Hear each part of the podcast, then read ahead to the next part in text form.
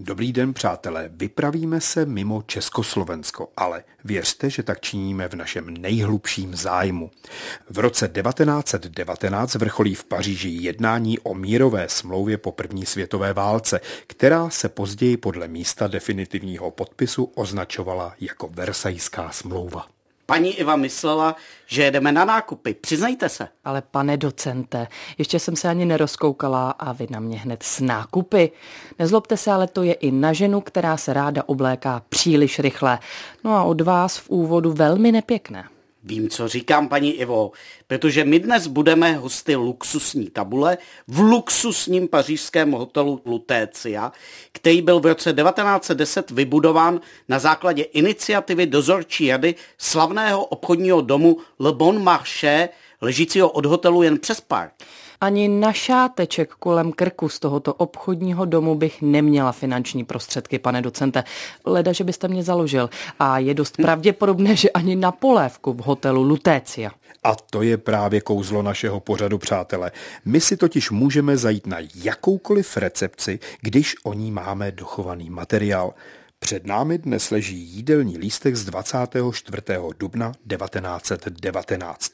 Jediné mínus vidím v tom, že meny nezdobí žádné podpisy, takže nevíme přesně, kdo se vlastně hostiny zúčastnil. Ani vy jste na to nepřišel, pane docente? Ta jména by nám asi řekla jen málo. My víme, že mírová jednání v Paříži vrcholila a českoslovenští vyjednavači se v hotelu Lutécia snažili do poslední chvíle naklonit vlivné osoby i prostřednictvím vybraných krmí podávaných v jejich centrále. Bylo to vlastně skvěle promyšlené, protože tvůrci Versajské dohody měli ambici vytvořit systém, jenž bude fungovat minimálně tak dlouho jako evropský systém ustavený na Vídeňském kongresu po napoleonských válkách.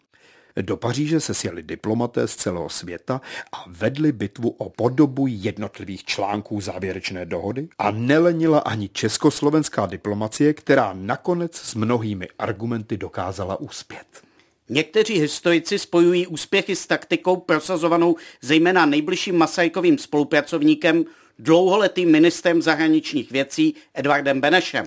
Předpokládám, že ta spočívala zejména v dobré kuchyni a také u dobrého vína.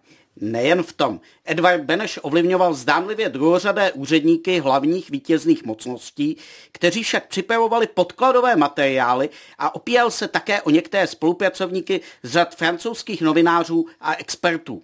Sem tedy vodil úředníky, novináře a hostil je. Jen mě ještě napadá otázka, chcete mi říct, pane docente, že sem do hotelové restaurace Lutécia chodili Češi třeba na obědy, oběd zde vyšel na 22 franků a večeře stála ještě o 4 franky více. Kdo si to mohl dovolit? Jediný, kdo se tu pravidelně stravoval z československé delegace, byl tehdejší premiér dr. Karel Kramář, a taky z toho vznikl vtip. Romane, řekni ho. Říká se, že když se jeden francouzský žurnalista vyptával portýra z Lutécie na exotické Číňany, kteří zde také sídlili, tak údajně odvětil, že tu mají ještě exotičtější národ. Čechoslováci. Ty prý vůbec nejedí a jejich jménem jí pouze jejich ministerský předseda. Když bychom otevřeli tisk s datem 24. dubna 1919, dočteme se, že Republika Československo byla v hospodářské krizi. Lidi protestovali za zvýšení mest a v nejbližších dnech mělo dojít, čtu z dobového tisku, k uvolnění hospodaření s bramborami. To víte, dopady první světové války byly ještě dlouho patrné. Doba byla krutá, společenské rozdíly viditelné, to nikdo nepopírá. Já bych se ale vrátil k menu z hotelu Lutécia a k tomu, jaká smetánka se tady scházela. Ve 20. a 30. letech hotel například navštívil Ernest Hemingway, Samuel Beckett nebo Antoine Saint-Exupéry. K jeho návštěvníkům patřili i malíři Pablo Picasso a Henri Matisse, nebo tanečnice Josefina Bakerová. Dá se říct, že v meziválečné éře patřil hotel Lutécia k centru uměleckého života pulzujícího města. V 50. letech hotelem Lutécia zněl jazz. Za ním sem údajně chodil i pozdější francouzský prezident François Mitterrand a také švýcarský spisovatel Albert Cohen zde prý psal svoje nejproslulejší dílo novelu Belle de Seigneur, Milá páně. Pojďme si pro vytvoření atmosféry, pánové, pustit třeba skladbu Duka Ellingtona I Don't Mean a Thing. Patří sice do 40. let, ale určitě navodí atmosféru luxusní restaurace pařížského hotelu. Souhlasíte? Mě už totiž svrbí nohy, jak bych chtěla tančit. Tak šup šup, běžte na taneční parket, líp se přeci tancuje s hladovým žaludkem než s plným. Čeká nás náročná večeře, ale jen ještě pro zajímavost. V současné době hotel prochází náročnou rekonstrukcí. Kdybyste se sem chtěli totiž vydat, je zatím zavřeno a zásadně se bude měnit celé jeho vnitřní vybavení. What I do, what I do, da, da, do, da, da, do.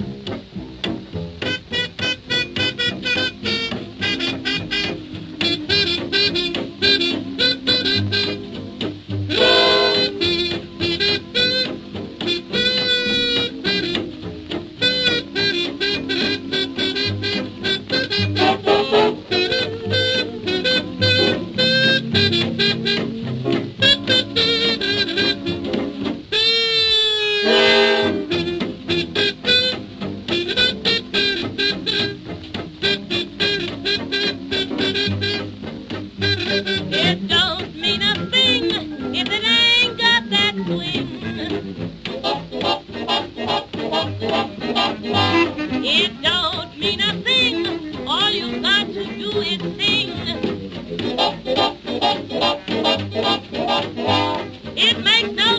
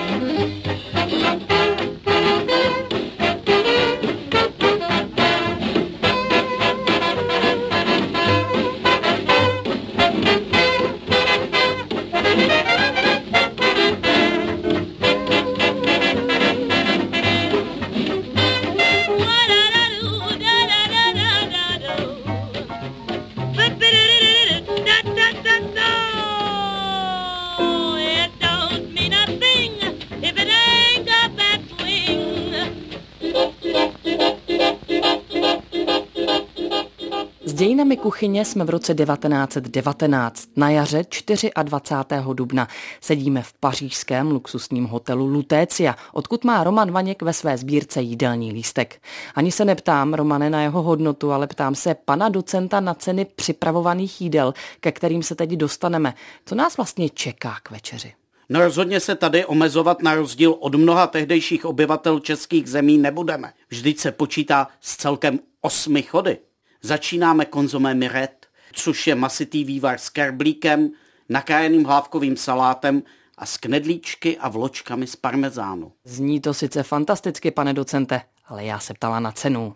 Tady se cena neuvádí, vždyť jsme hosté na slavnostní večeři. A od kdy ty se ptáš na ceny, když to celou dobu platíme já s Martinem. Nic levného, ale my nejsme v chalupě, kde se prodávají brambory s tvarohem. I když to já tu zrád. My jsme v hotelové luxusní restauraci a Po masitém vývaru následuje mořský jazyk Elise a Timbala ala Nandua. Timbala, tak ta může asi označovat ledacos, možná je to jako české překvapení šéf kuchaře, nebo co to je? Ne, někdy se za tímto termínem skrývá obecně jakákoliv forma, jindy, jako v tomto případě, se však jedná o teplý předkrm, ať již ve formě paštiky nebo ragů. Konkrétně Timbala ala Nantua bylo jakési ragů z raků, zeleniny, bílého vína a brandy. Jakýmsi zlatým hřebem jsou v hotelu Lutécia roku 1919 jehněčí kotlety chevrejes, což znamená s bramborami, artičoky, žampiony a laníži. Pánové, trochu tápu u dalšího chodu, označeného jako Vlaj Vendom. Připravila jsem se na vás. Vím, že vlaj znamená obecně domácí drůbež, no ale nevím, zda se podávalo kuře, kachna nebo dokonce krocan. Je to pro vás důležité, paní Ivo? Je. Když vám řeknu, že k drůbeži se podává salát Caprice de Rein z čekankových puků, celeru, jablek, lanížů, citronové šťáby, majonézy a zakysané smetany, je důležité vědět, zda ke kuřeti nebo ke krocanovi. Jarní období, píše se 24. duben roku 1919, na meny připomíná nový chřest s omáčkou muslén, která se skládá ze smetany a vajec a okořeněná je estragonem. A v hotelu Lutécia nabízí ze sladkého suflé, tedy nákyp milady.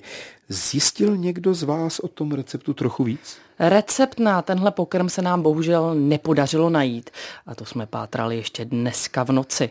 Nakonec jsem narazil na recept jedné z nejvýznamnějších postav francouzské gastronomie. Ale a to jste mi nic neřekl. Jde o postavu z konce 19.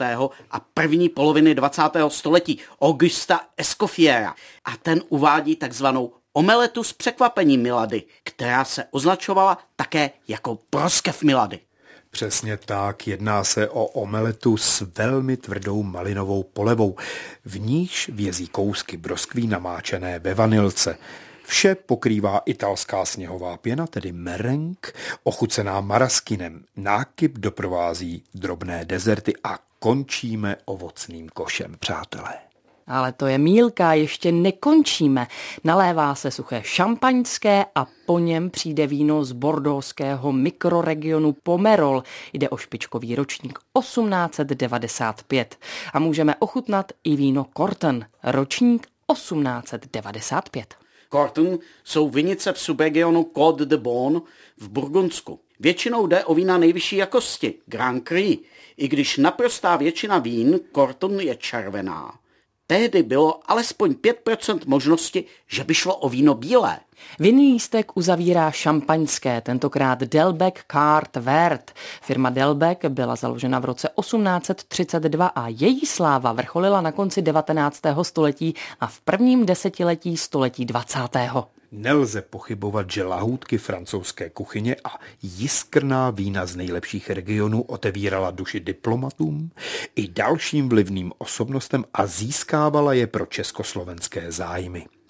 I díky vybranému menu z hotelu Lutécia nakonec mohla být naše delegace s výsledky svých jednání docela spokojená. Bohužel versajský systém vydržel podstatně kratší dobu než výsledky Vídeňského kongresu a v druhé polovině 30. let se ocitl v troskách. A spolu s jeho zánikem zmizela na určitou dobu i Československá republika, i když naštěstí jen na několik let. Ale takhle přece nemůžeme skončit dnešní díl, pane docente. Systém nevydržel, ocitl se v troskách, zmizela Československá republika. Jíme nejlepší kuchyni té doby v pařížském hotelu Lutécia. Přece mi kvůli vám nezaskočí kost z vybrané drůbeže. Jak tu zaznělo, naše krásná vlast z mapy zmizela jen na několik let.